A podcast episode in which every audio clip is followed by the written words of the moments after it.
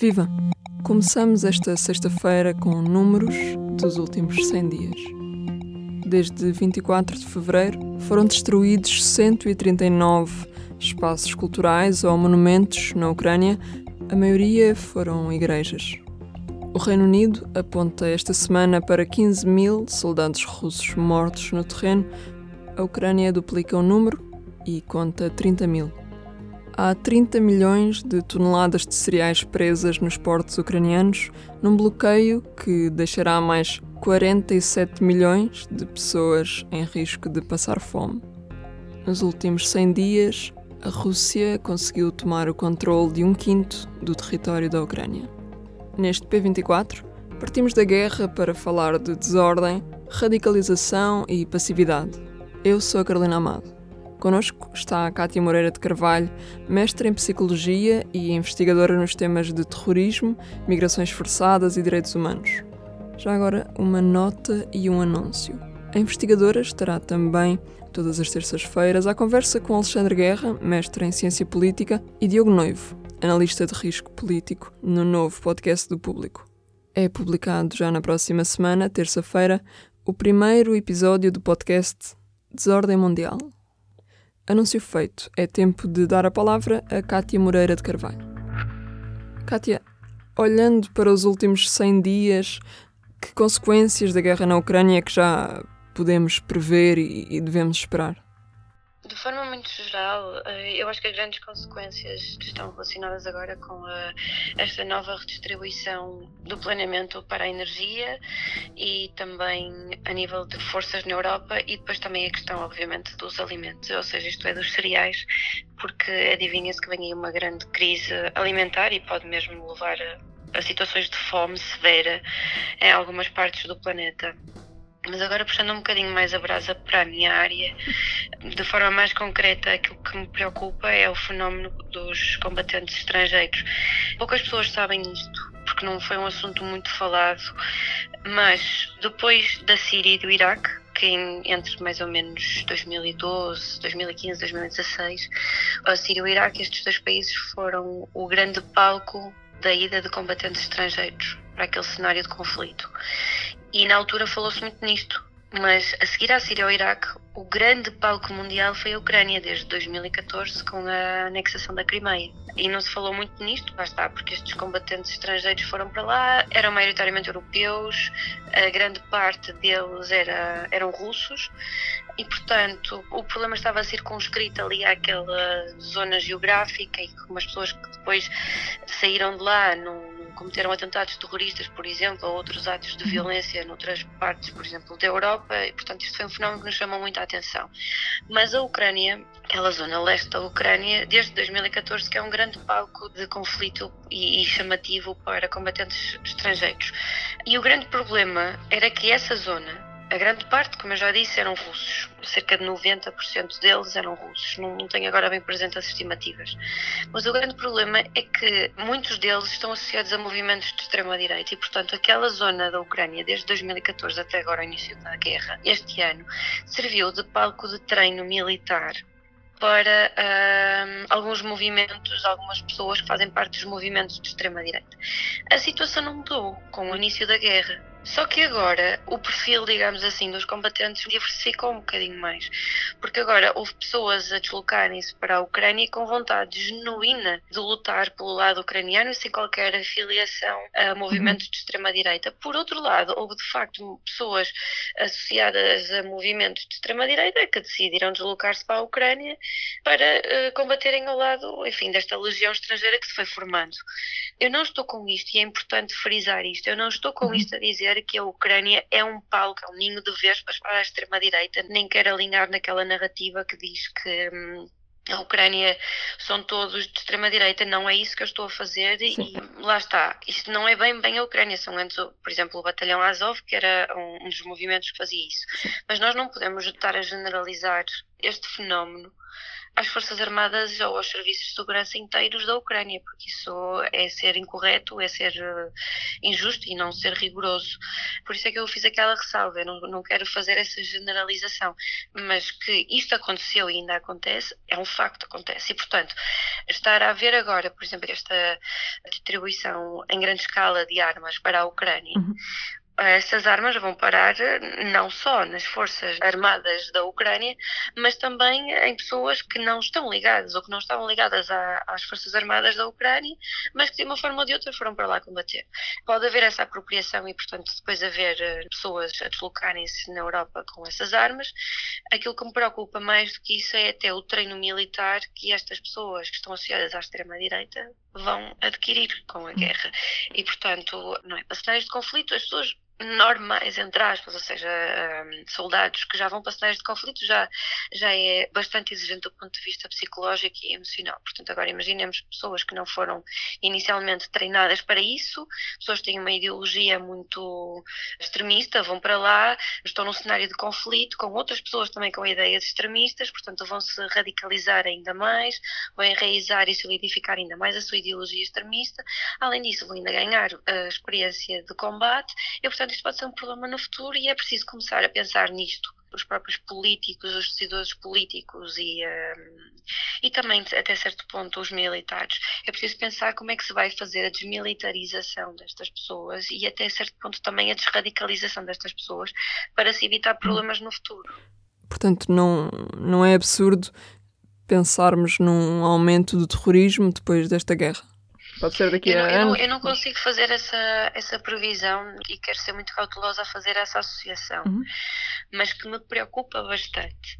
Pessoas com ideologia extremista a terem experiência de combate e acesso a armas e até eventualmente ficarem com essas armas depois do conflito terminar ou depois de elas saírem do conflito, isso sim, isso preocupa-me muito. Uhum.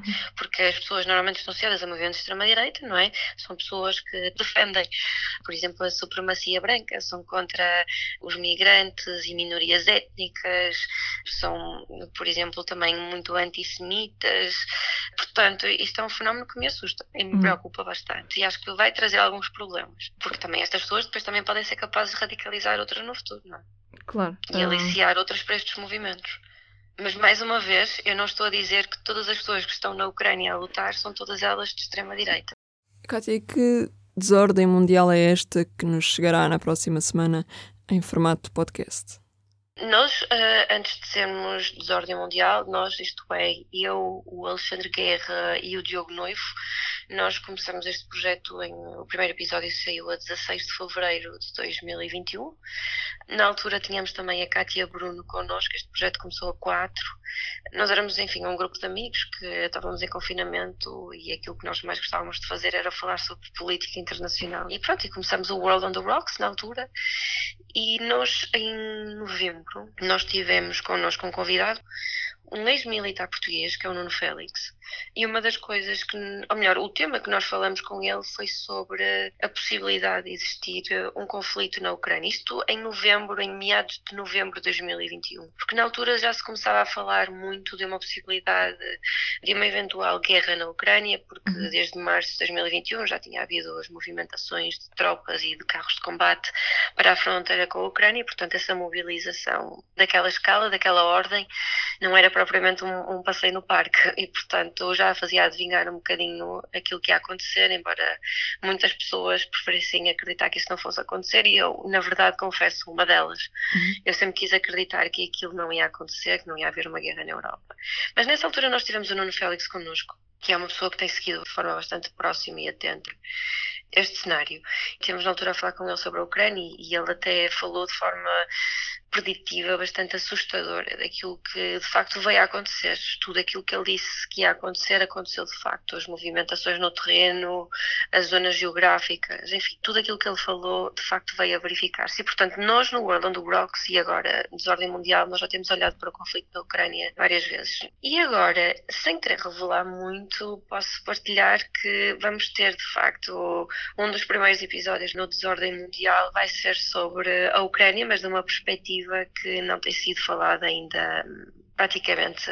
E vai-se ouvindo um ou outro autor ou comentador internacional a falar sobre isso. Mas sim, vamos voltar a olhar para este conflito porque hum, é assustador nós estamos a viver no século XXI com uma guerra na Europa outra vez, em que estamos a ver o mundo, enfim, todos os países europeus a apoiarem um Estado soberano democrático. As pessoas tendem a apontar sempre muitas falhas e às vezes aquelas pessoas têm uma narrativa mais esquisita contra a Ucrânia, dizem que não é propriamente um Estado democrático. E apesar das suas falhas é um Estado democrático. E nós estamos a ver então esse Estado a lidar com um Estado muito maior, mas que tem uma ideologia imperialista e expansionista. E portanto, o mais certo é se esta guerra na Ucrânia não acabar da forma que nós desejamos, o mais certo é que esse Estado, que é a Rússia, continue com as suas ambições imperialistas e expansionistas. E, portanto, é importante nós, no Desordem Mundial, voltamos a trazer este tema para debatermos, por exemplo, quais é que vão ser as consequências no futuro. Uhum. A guerra na Ucrânia parece ter apanhado muita gente de surpresa, mas na verdade era uma invasão relativamente previsível para quem estivesse mais atento, a responsabilidade não recai sobre ninguém, sobre os líderes europeus, por exemplo, porque na verdade deixaram que essa desordem acontecesse. Sim, eu acho que, enfim, nos Estados Unidos, a preocupação em termos de política externa, a maior preocupação dos Estados Unidos é a China e ainda continua a ser a Ucrânia, que enfim surgiu-lhes agora no prato. Os líderes europeus também não estavam muito atentos àquilo que ia passando na Ucrânia, porque eu acho que um bocadinho à semelhança do que aconteceu com a população geral, é que nunca acreditaram que de facto uma guerra na Europa fosse outra vez acontecer, e os líderes europeus parece-me que viveram sempre um bocadinho com a ilusão de que conseguiam controlar o Putin com as atividades comerciais e conseguiram desta forma controlar as ambições de, enfim, de continuar a expandir as fronteiras da Rússia para lá das fronteiras atuais. E, portanto, isto foi fazendo com que esta situação viesse a acontecer. Mas isto já vem muito de trás, já, já vem até antes da anexação da Crimeia, em que os líderes europeus uh, pensaram que seria fácil controlar o urso, não é? O urso da Rússia, com uh, acordos comerciais, com relações comerciais e económicas, e que desta forma conseguiam manter isso adormecido. O que se veio a verificar logo em 2014 é que isso não é verdade. Aquilo que aconteceu com a, a revolta de Maidã também podia ter logo chamado um bocadinho mais a atenção para o que foi a acontecer depois, mas enfim, não foi suficiente e enfim, estamos aqui hoje em 2022 com uma guerra na Europa outra vez, com um país a atacar outro e está a ser agora bastante mais difícil lidar, e, mas felizmente agora pelo menos estamos a agir, não, eu quando digo que estamos, digo, refiro-me à Europa, à União Europeia, eu incluo-me na União Europeia, estamos a agir de forma mais assertiva do que a forma como nós agimos em 2014 com a anexação da Crimeia, com esta aprovação de sanções nunca antes vistas, o embargo ao petróleo, ao gás, o congelamento de bens e de dinheiro e por aí fora, e eu acho que pelo menos desta vez já, já estamos a conseguir lidar com o problema melhor, mas que veio um bocadinho tarde, veio. Uhum.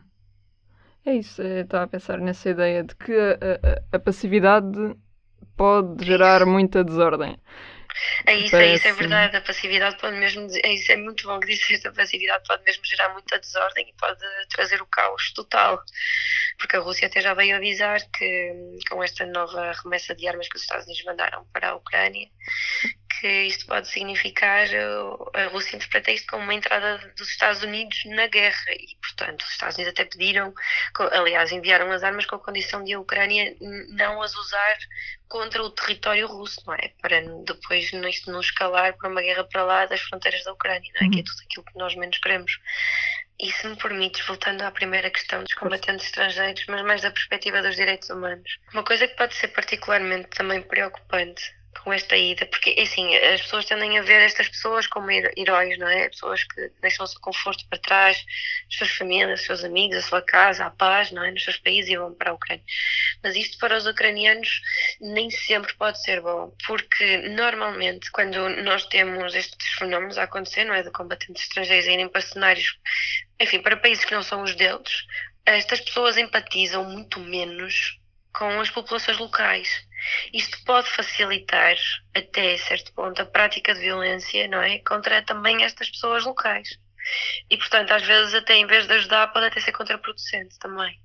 Seja... Porque em cenários de conflito, não é? As coisas não são lineares, existem é muitas é nuances. Não. definir um bom e um mau é sempre.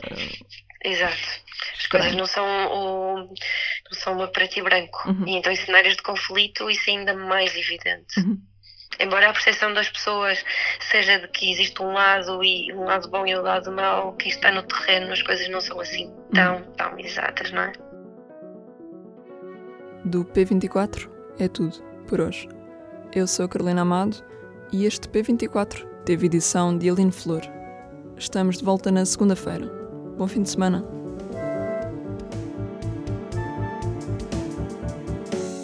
O público fica no ouvido.